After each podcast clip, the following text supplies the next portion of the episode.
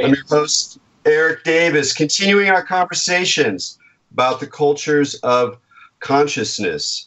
As a countercultural person in some ways, I've long identified with the beat movement, like a lot of folks. You know, go back to the beginnings of the sort of bohemian resistance to modern corporate America and following its threads and inspirations and watching some of its problems and errors.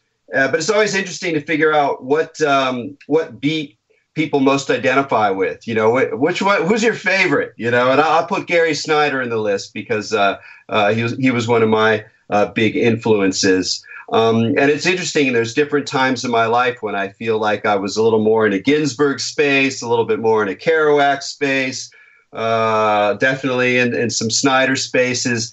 But I must say, as I get older and perhaps a bit more, I don't want to say pessimistic, but critical of a lot of the developments in society, the one who stays with me the most, the one I think that is of deepest value for a full engagement with the totality of reality, not merely forms of exuberance and lifestyle augmentation, is definitely William S. Burroughs.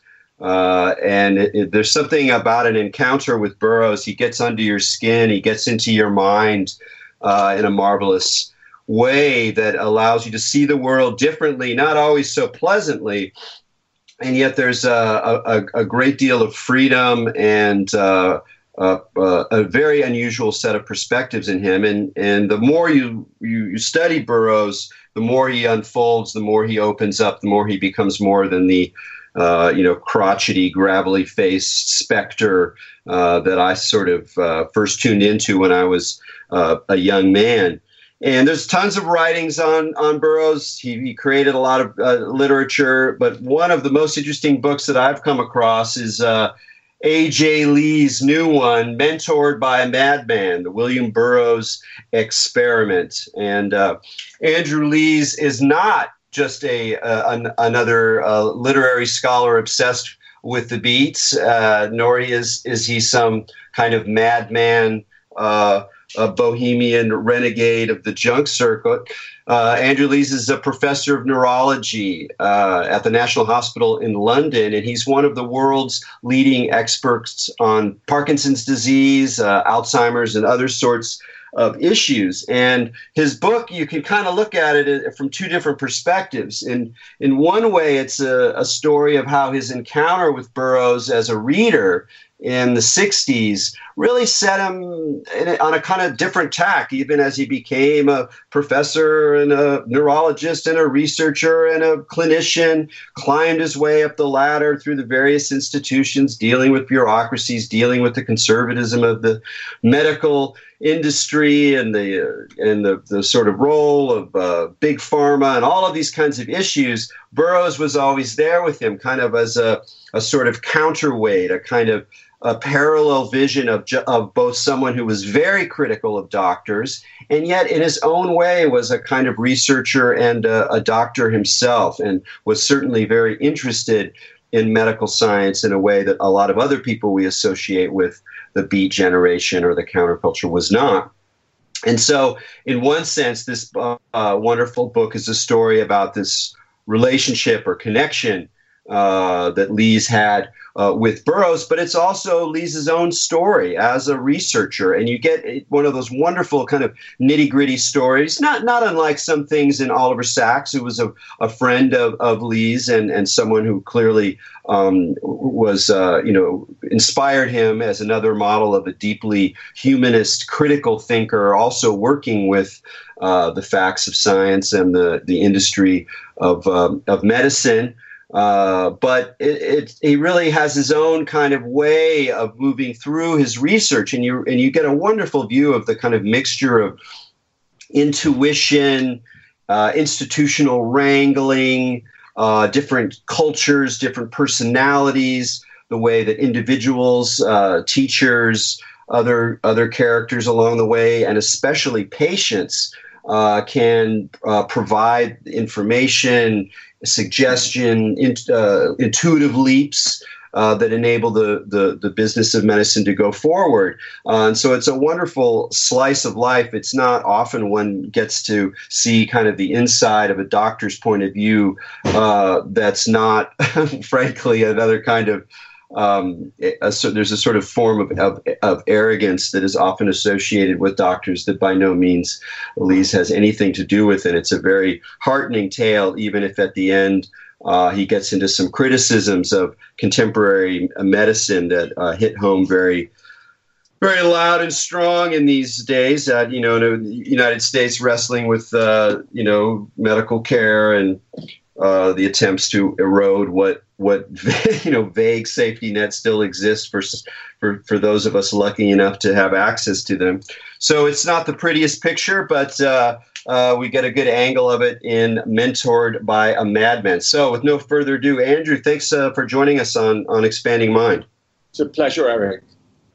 Wonderful. You know, I think I would like to start off with when you first read Burroughs, like where you were at in your own kind of career and what that kind of moment was like. How much did you identify with that, the sort of wildness of London in the 60s, or even if you were in London, I'm not sure where you were in at that period, and just kind of how you moved through those that crazy time with Burroughs at your literary side. Well, I was born in Liverpool, but I first met Burroughs when I was already just starting my medical training in London. And I first met him on the cover of the Sgt. Pepper album. And I think, perhaps unlike most people, I wanted to know who all those faces were on the front of the album. And when I first looked at the album, there were very few that I actually recognized. Of course, I recognized Hitler and Marilyn Monroe and Charlie Chaplin and a few other people, but most of them I didn't recognize. But I made an effort to look them all up. And of course, William Burroughs came up under queer junkie writer of Naked Lunch, who'd been the subject of the last pornography case in the state of Massachusetts for his book Naked Lunch, which had been banned for 2 or 3 years. And I guess that kind of captured my interest a little bit, but I didn't really take any more notice about it. But I think looking back, the fact that I was obsessive enough to actually identify all those people might have been a harbinger of what was to come, because one of the things you need to be a good neurologist, apart from being a good listener, and perhaps in contrast to some other specialities in medicine, also a very good observer and have an acute sense of vision. But you also need to be very obsessive and scrupulous, not only in your recording of data, but in your acquisition of facts. And I suspect that looking back, this kind of obsessiveness of looking at all the names on the front of Sgt. Pepper might have told my teachers something at that point. But I really didn't read Naked Lunch until 2 or 3 years later, when I was well on into my clinical studies in the late 60s. And I got off very well to medicine, although I really started life as a teenager wanting to be an Amazon explorer. I was very interested in botany. I read all the Victorian naturalist books, Richard Spruce, Walter Bates, Wallace, and so on. But my parents, I think, perhaps I didn't appreciate it necessarily at the time, but they tactfully advised me that there wasn't much scope for work in that area, or David Attenborough was already going strong.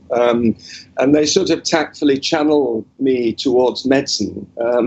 So I was I came into medicine through botany. And I think although botany is of no use, or very little use, of course, many plants have medicinal properties. But I think what my interest in botany taught me was the ability to observe detail very carefully and to record accurately what I saw. And those two things were really important in my career as a neurologist. Now, as I went on in clinical medicine, some of the things I saw I didn't particularly like, and I I found it quite difficult to continue with my medical studies. For example, young doctors, when I tell this story now, find it quite shocking, and I write about it in the book, that, for example, we were allowed to do vaginal examinations on women who were anesthetized before surgery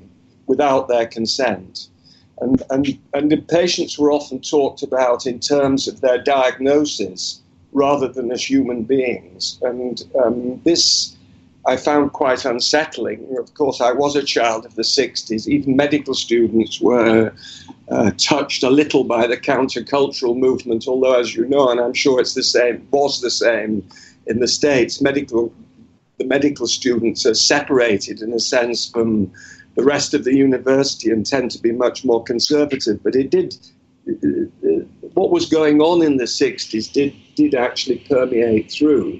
And I think it was through that I read Naked Lunch. I remembered, of course, seeing Burroughs on Sgt. Pepper, and then I read Naked Lunch. And when I first read it, I didn't really know whether to vomit or laugh, but the character of Benway kind of reminded me a little bit of, and of course, Benway is the antithesis of good doctoring. He's what we all don't want to be.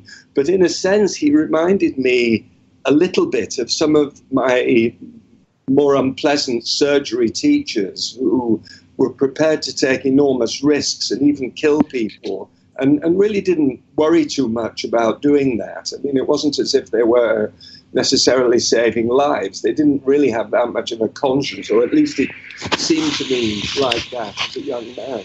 So I read Burroughs, and I was on the verge, really, of dropping out of medicine. And I developed this, and of course this is metaphorical, it's not real, but I think I forged a Faustian pact with Burroughs. And Burroughs said to me, "Son, if you listen to what I have to say and you pay attention to my writings, I'll let you continue in medicine."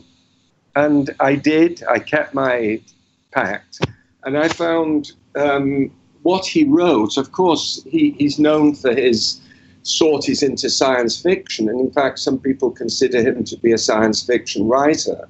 And of course, many of his ideas, looking at them from a scientific perspective, were really quite harebrained. But amongst the harebrained ideas, such as William Reich's Orgo and his interest in psychology, I found much that really helped me to be a good medical researcher. Now, of course, he'd be a terrible model for a doctor. And one of the challenges that we have now in modern medicine is to wear two hats. And it's getting more and more difficult. So to be a good doctor, to care for patients and to treat them ethically and empathically is a totally different process from researching.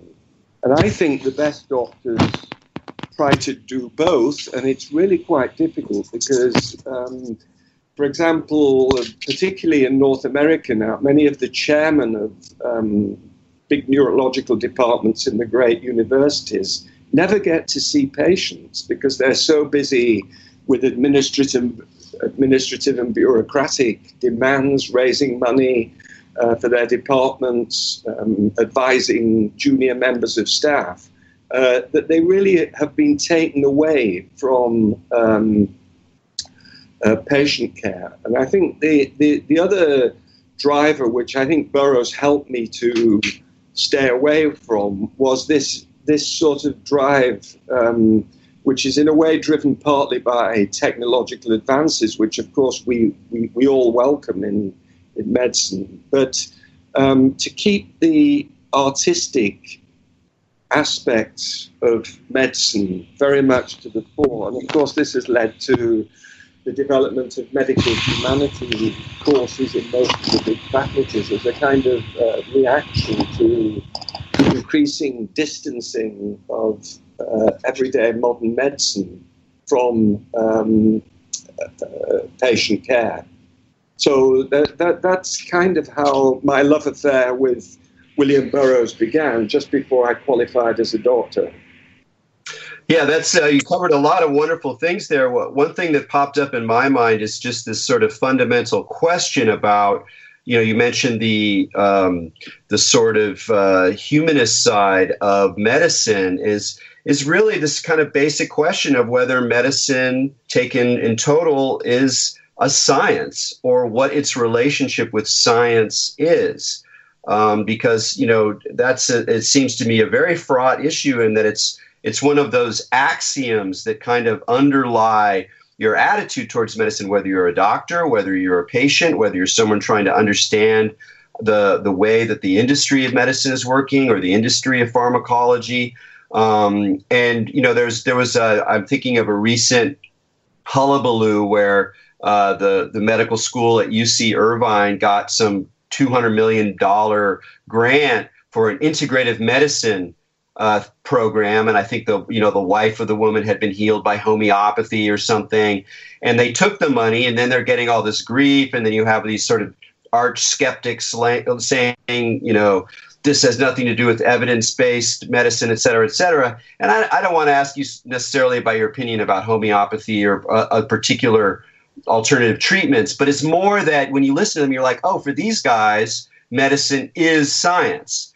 But a lot of doctors I know, they're like, well, no, medicine is an art that uses science, but it's not a science. And if you think about it as a science strictly, you're kind of missing the boat. And so even though a lot of your story is about, you know, hardcore studies of, you know, molecules, what do molecules do? How do they affect the brain? How can we understand that? Here's some evidence, da-da-da. I mean, it's very evidence-based.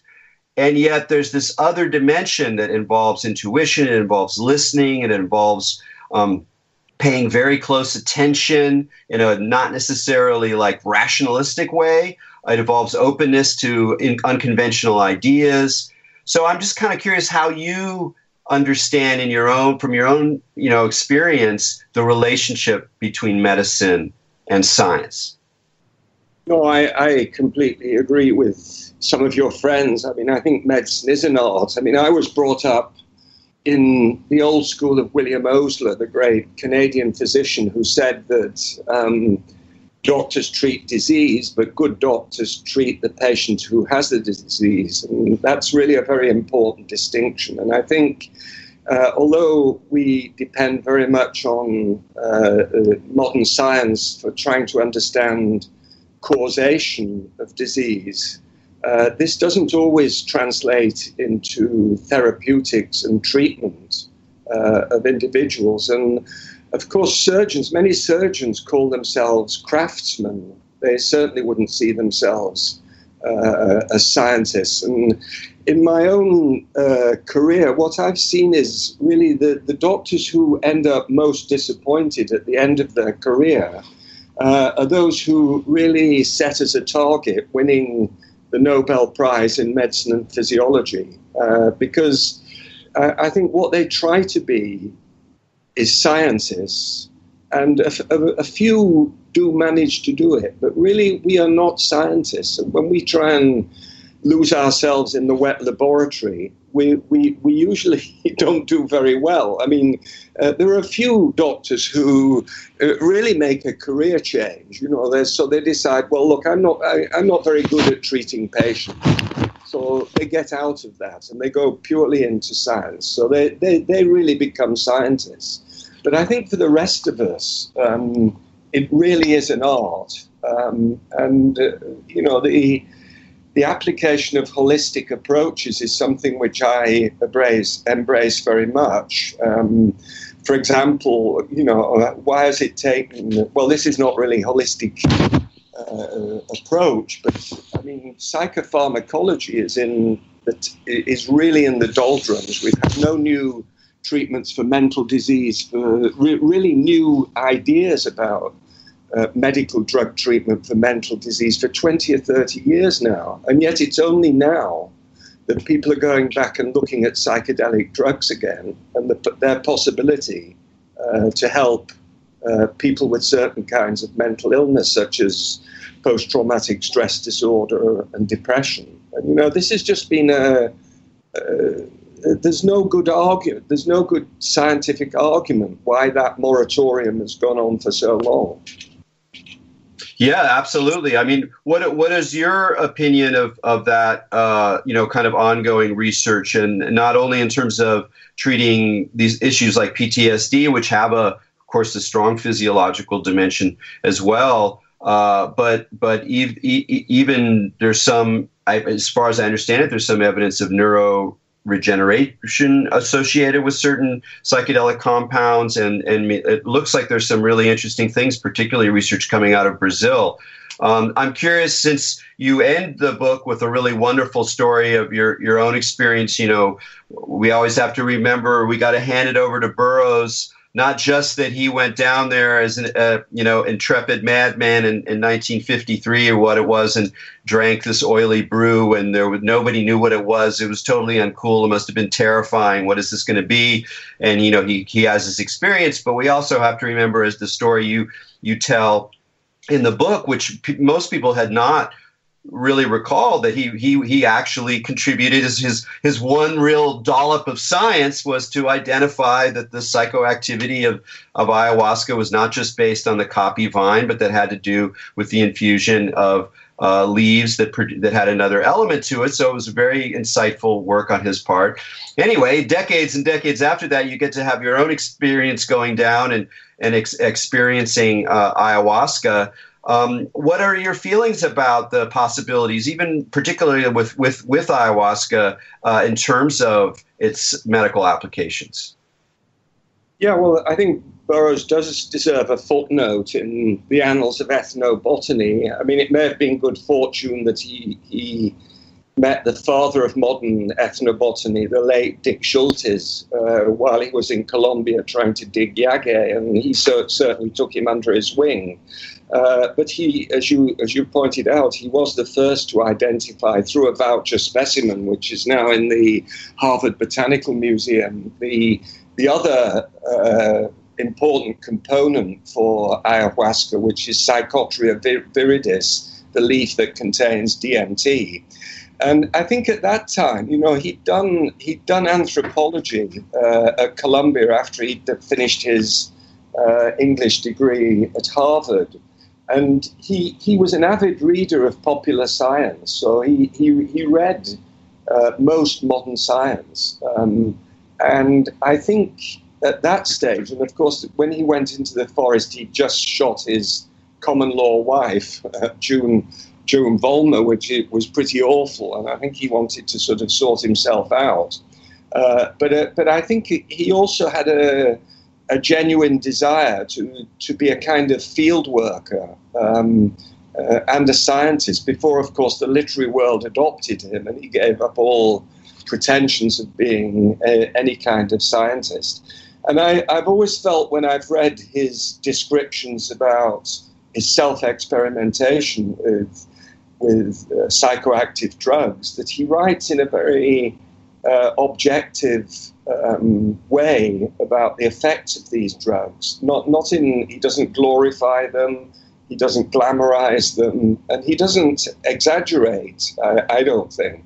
So he was, I think, always, even when he became a famous writer, wanting to collaborate with doctors in a way, but none of them would listen to him because he was a queer junkie and he wasn't a member of the establishment. And I think that's one of the things I try to bring out in my book, that there are many ways of making scientific discoveries outside universities. And I think the fact that self-experimentation has become a no-go area for ethics committees and medical journals is a great mistake, because if you look at the history of medicine, it's full of medical mavericks. And when I was training in the 80s, or when I was researching, doing most of my creative research in the 1980s, nothing was considered more ethical than to try a medication you were going to administer to people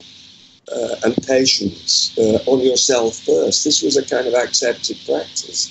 Now it's almost impossible to do it, and this is a mistake, as you very well know. So, for example, Barry Marshall, who won the Nobel Prize eventually for discovering that Helicobacter pylori caused peptic ulcers, in order to convince the scientific and medical establishment, he had to drink a soup of Helicobacter pylori himself and develop a peptic ulcer before anybody would actually accept that his findings. So this is an argument. So I to go back now to me and my story. So I like many people of my generation, I was offered hallucinogenic drugs in the 60s, particularly LSD, but I was always very frightened to take them. I didn't feel that my brain would be able to cope with them. I was frightened that I might go mad. So I've never taken any psychedelic drugs until this one experience which you mentioned when I was 62. And it was at a time when my research ideas were beginning to run out. I felt I was treading water. I'd become an authority figure. And I was finding that I was beginning to see my career as a bit of a failure, because we still really hadn't found a cure for Parkinson's disease. And the magic moment of L-DOPA in the 60s, which had brought me into this particular field, had not been reproduced. So when I looked at other competing fields like cardiology, AIDS medicine, even cancer to a certain degree, the progress we'd made in the field of neurodegenerative disease was a bit disappointing. And I just had the chance, because I was at a meeting with some good friends and Brazilian neurologists who I'd known for many years in a place called Leticia, which is on the Brazilian-Colombia border.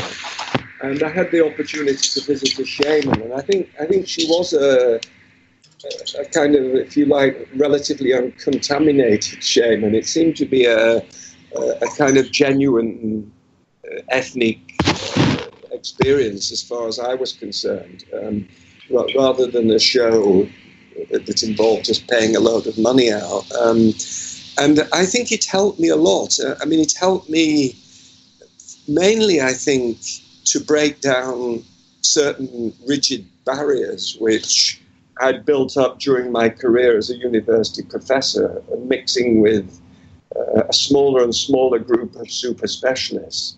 And it also made me challenge, gave me the confidence to challenge authority much more and imagine different worlds that I'd really not experienced before that. I mean, like many doctors, I was at least doctors working in a social health system like the British one.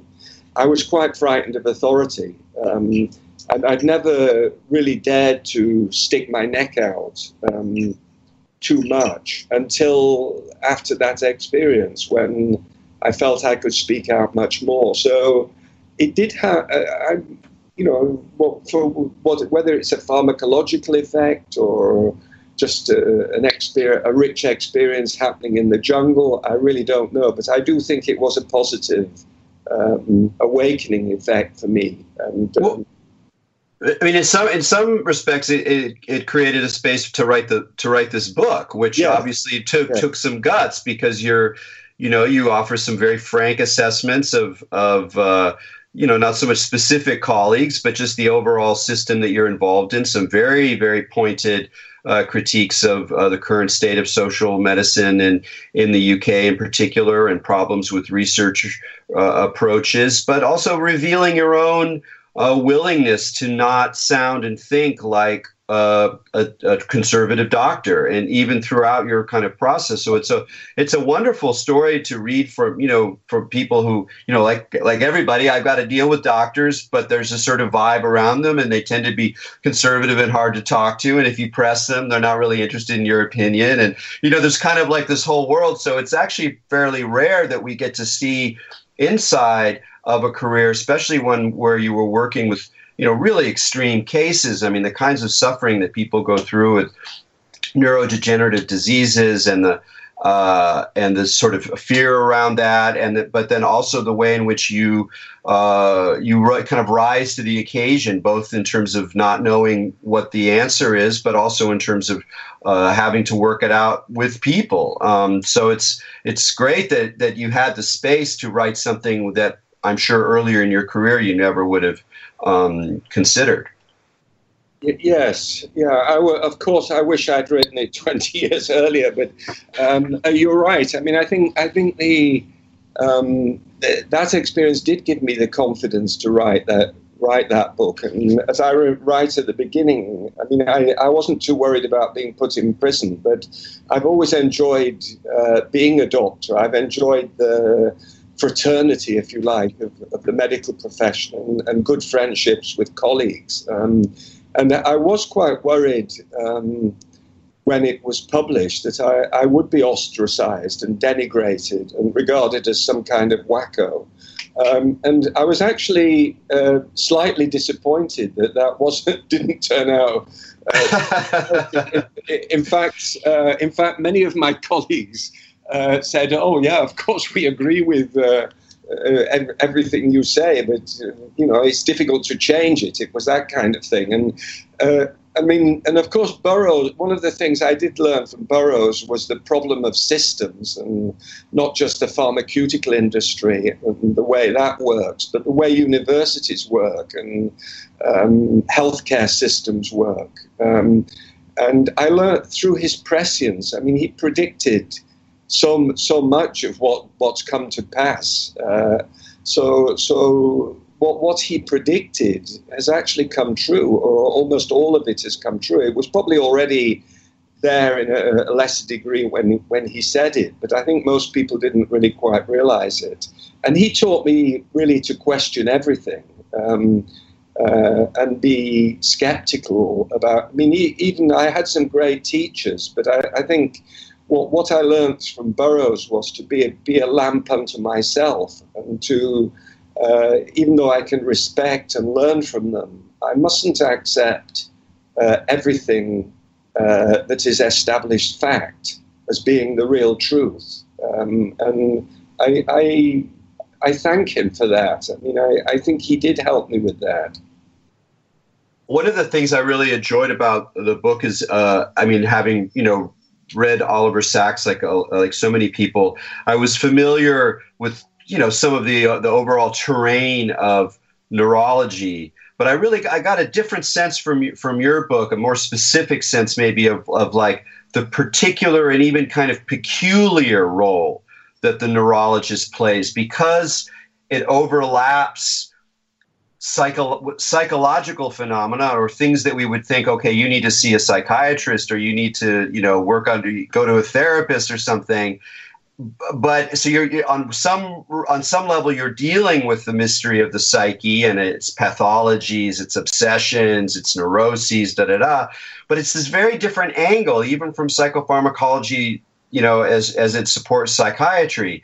And you also give a wonderful description of the way in which Sherlock Holmes was also important to you as a kind of character, which of course relates to Burroughs. They share certain common features that are actually quite interesting that I hadn't thought about before I read your book. But it was also about the kind of detective-like quality where you're looking at these behaviors and trying to see them as symptoms of something very, very physiological.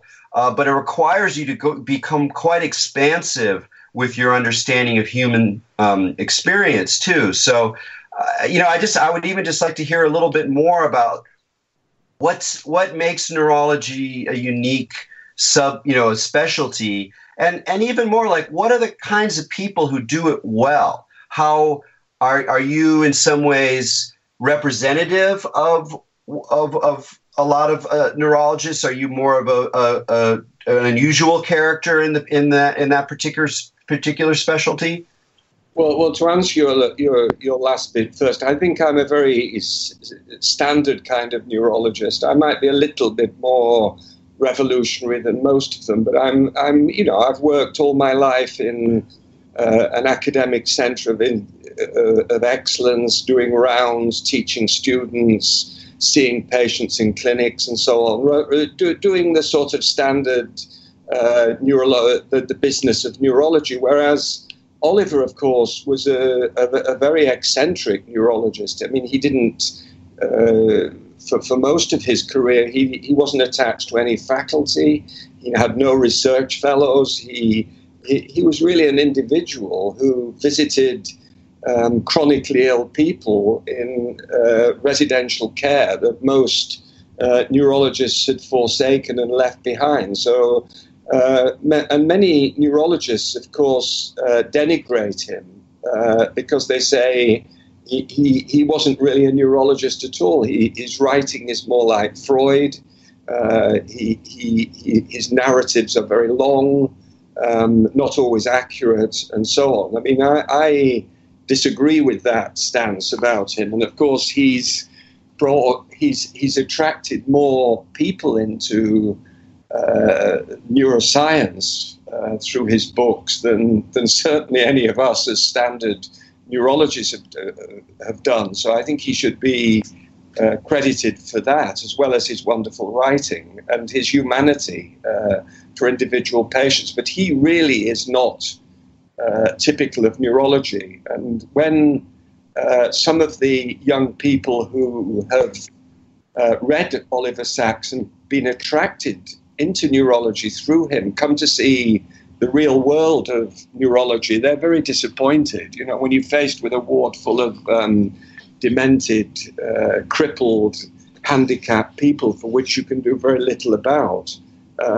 it can be fairly soul-destroying. And you don't really necessarily get that feeling from Oliver's writing, where he always almost makes deficits seem like gifts. And of course, that's why his work has been so admired and welcomed by the patient populations, that these people who were ignored and isolated suddenly had a voice through Oliver. And I also admired him very, very much for that too.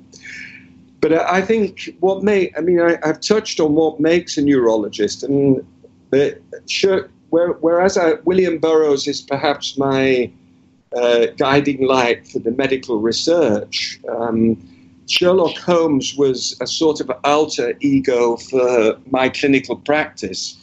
Perhaps Sherlock Holmes combined with a bit of the humanity of Dr. Watson, so the two rolled into one another. But the diagnostic process that Holmes used in solving his crimes, in other words, using things like careful observation, listening carefully, and particularly deductive and abductive reasoning backwards, these are the essence of the diagnostic process of neurology. Now, neurology has been transformed, of course, by MRI scans and neuroimaging. But the neurology I still find very interesting is the neurology where the neuroimaging is normal. And there's a lot of that. And that includes diseases like, not quite Alzheimer's, but Parkinson's disease, motor neurone, ALS, all sorts of very interesting hardcore neurology disorders where imaging has not helped us to diagnose. And that's where narrative is still very important, where and I think we are one of the specialities, along with perhaps general practice, in the family practitioner and the psychiatrist, who still deal very much in narrative. Many of the other medical specialities have been brought down to algorithms and techniques, and the history is reduced to a sort of vestigial level. So I would say, to sort of try and finish by answering your question, I would say, I was certainly drawn into neurology by its rationality and its systematic examination. And in that sense, it's really quite different from psychiatry. So although we're all dealing with the same thing, the diseases of the brain and the mind, the two disciplines and the way we approach the problems of brain disease have been quite difficult. They do converge, of course, with biological psychiatry and so on. But really, there are still they're still really very different. And if you see, if you meet a group of psychiatrists and a group of neurologists, you wouldn't have much difficulty in distinguishing them apart at all. They really are quite different. You know, I feel we will be amiss if we do not mention one particular sprightly molecule that plays a big role in your story, which is apomorphine, which is, of course, the only treatment that Burroughs took seriously as a potential cure for junk sickness, partly through the ministrations of the very interesting Dr. Dent. And it ends up playing a role in your story as well, as you're thinking about the problems with L-DOPA and some of the issues that happens with Parkinson's, and the role that MAOIs play in treating Parkinson's. And I'm just curious again. One of the impressions you get, especially if you read like from the Burroughs side, is you go, look, the guy comes out, he says this stuff's amazing. But it never really happens. It doesn't get picked up. You talk a little bit in the story about how there's, especially in the United States, that pharmaceutical corporations just seemed uninterested in it. What is your sense now? Do you feel that this is still an untapped, or to some degree untapped, potential compound? Is the story more nuanced now? Are there still things in apomorphine that we should be looking towards? Totally ignored. And as I try to mention in the book, I mean, when Burroughs came to London for treatment of his junk sickness, there were a few maverick practitioners scattered throughout Europe who were using apomorphine. Many of them thought it worked as a sort of aversive Pavlovian kind of therapy, so that it made you puke, and vomit after you'd taken it. But Dent, because he'd seen cures in patients who had never vomited on it, came to a conclusion that it had some action on the back brain. It was a stimulator on the back brain. He had no evidence for this, but he felt that it was having metabolic effects on the brain. And I think Burroughs, with his scientific hat on, kind of liked this explanation. It kind of made sense to him, compared with all the other failed treatments he'd already had. And it was, another 10 years before we got to understand that apomorphine actually is a very, very powerful stimulator of dopamine receptors in the brain. It wasn't known when Burroughs was treated. But the crazy paradox was that as the evidence for using apomorphine became stronger from a scientific and hypothetical basis, in the sense that we know that the pleasure and reward systems in the brain are controlled by dopamine, and that many leading authorities in drug dependence see dopamine as the final common pathway for many addictive, substance-dependent addictions. The few people who were using it withered away altogether, and methadone arrived, and then buprenorphine arrived, and Burroughs used to say, treating addiction with methadone was like treating heroin addiction with methadone was like treating alcoholism with whiskey.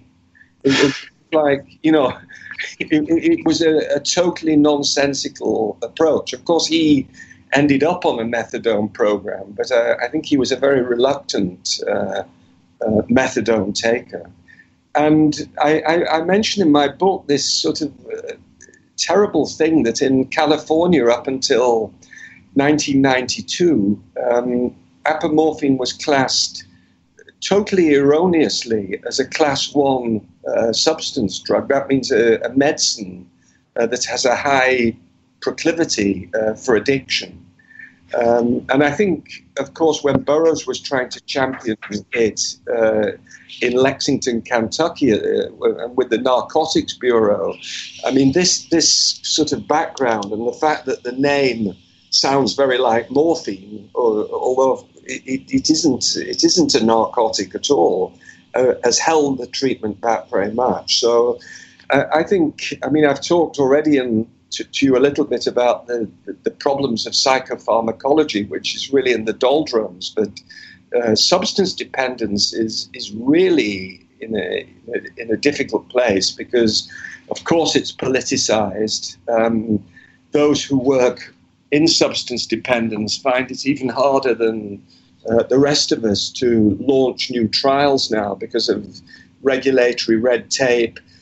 Pharmaceutical companies are very reluctant to splash out money on drugs that have a risk that could kill somebody, and they could get terribly bad publicity. So it's really difficult to get these things moving forward. And but I think there are the hope is coming from, as I'm sure you know, little companies, little venture capital companies, people who have an interested group of young people, scientists who are prepared to take risks and investigate things, such as, for example, this idea that medical cannabis might be helpful for Parkinson's disease, that taking little doses, sub-hallucinogenic doses of LSD every day might actually be helpful for people who are depressed.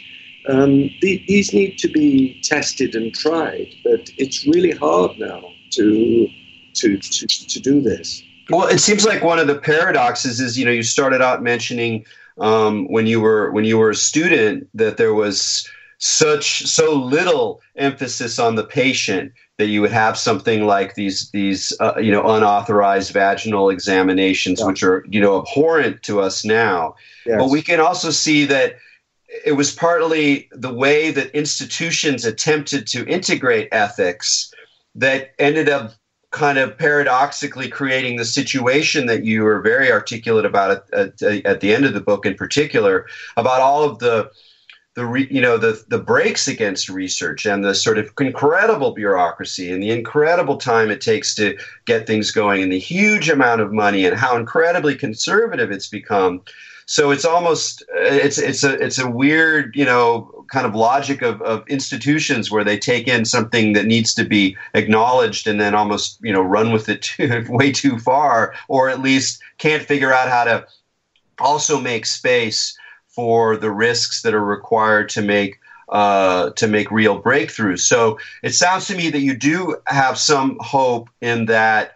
You see the way that the psychopharmacological industry does have room in it for some kinds of risk takers, and there are these psychedelic compounds, which and cannabis, which clearly are helping some aspects of the problem, and perhaps we can get much more specific about what those things are. Do you see other lights on the horizon, other ways to break up the kind of sclerosis that seems to be affecting so much of the medical industry? Yeah, I mean, you've made most of the good points. I mean, academic institutions as well as pharma are frightened of their reputation. And if you stick your neck out, you usually get kicked out, which is of course what happened to Tim Leary in the 60s, but it's still happening today. So we're all kind of muzzled to a certain degree, and and society of course has become very much more risk averse than it was in the 60s and even the 80s, and often the agenda is driven by lawyers, which may be good, but when you're dealing on a day-to-day basis with patients and you sense and you feel their desperation, you often feel that they are prepared to take far greater risks than our societies allow them to do. And one of the ways forward that I'm hopeful, and again,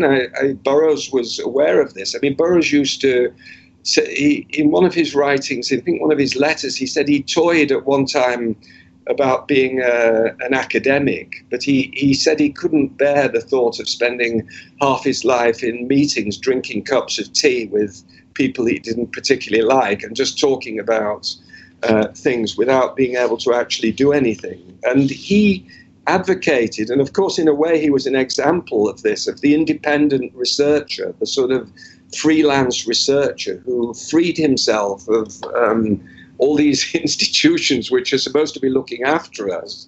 But actually sometimes I think go a bit too far. So one of the things that I've been trying to do, and I think this is a way forward, and many people are, it's not just me, I'm not the only one doing these things, is to work with patient groups. So, often in the context of charities, the Parkinson's foundations and so on. And most of these groups have, and of course Michael J. Fox is a very, very well-known example of all this, but many of these people are very well informed, they know the risks, they know the literature, and they're prepared to experiment outside universities. So I think that if things don't improve, what potentially can happen is going to happen is that doctors will work, as indeed scientists already do, doctors will work directly with patient groups. They'll get patients to sign consent forms, and they'll free themselves from these terrible roadblocks which are suffocating us, making it almost impossible. Many really bright young people are being driven away from medical research into everyday clinical practice simply because of this problem. And I think it's a terrible mistake. And it's bad for society. Yeah, we're losing you a little bit there. I'm not sure what happened with your microphone. We just got a couple of minutes here. I'm curious what you would say to someone about why they should read Burroughs. To me, as I said at the beginning, like he's someone I started reading as a young man, and while I have not read, his letters. I haven't gone as deep as I have with other authors. He's stayed with me more than most, and so I'm just kind of curious. Like after having this very interestingly personal and even to some degree professional relationship with him as a kind of figure, as a kind of example and a counterexample in some ways. What you would say about his lasting value? Today when things are so much darker, they kind of look we're more in a Burroughs story for better, more worse. But how would you kind of frame his importance today? Well, I don't expect that many young colleagues will adopt Burroughs as a sort of unlikely mentor as I've done. But the more general point I wanted to make, and I think I tried to make in the book, was that you can derive enormous benefits in any walk of life that you're in by bringing your interests outside your profession into your work. So by intersecting my interest with Burroughs with my fascination with Parkinson's disease, this has been productive for me. So I could see the same thing happening for somebody who had an interest in astronomy, but they were a neurologist interested in a cure for Parkinson's disease. So it's this sort of concatenation of two separate worlds, which is where often the collisions in our brain circuits happen, which are what the art of the soluble and real research is. So that would be a general point. I mean, as far as people reading Burroughs, of course, many people have considered him a terrible influence and responsible for leading many people down a downward spiral of drug addiction, because they've, particularly in the punk world and the post-punk world of the 80s, he was adopted as a kind of cult figure, Uncle Bill. And I'm sure that people were found dying in a tenement block with a copy of Naked Lunch with them. But if you really read Naked Lunch carefully, I mean, first of all, I think Burroughs, unless I've misread him, I really don't think he ever glorified or recommended drug addiction. But on the other hand, I do think he felt comfortable in the presence of addicts. I think he was disillusioned. I mean, many people, he hated these people who were trying to control us, and he had very good reason for doing that, because of course he was a homosexual at a time when it was a criminal offense. He was a junkie when it was illegal and considered a crime rather than a disease. So he really was terrified of people controlling him. And he described this group of people who he called shits, people who were really just there to try and make one's life quite difficult. So I think in a time where we're all being more and more controlled, Burroughs can help us to at least realize that and try to do something about it. I mean, so I that's what I would really see him helping with. Okay, thanks, Andrew. We're going to have to wrap it up there. Thanks so much for this conversation. It's been very interesting. Thanks, Eric. Bye-bye. All right, this A.J. Lees, Mentored by a Madman, the William Burroughs Experiment. Check it out, and until next week, keep your minds open.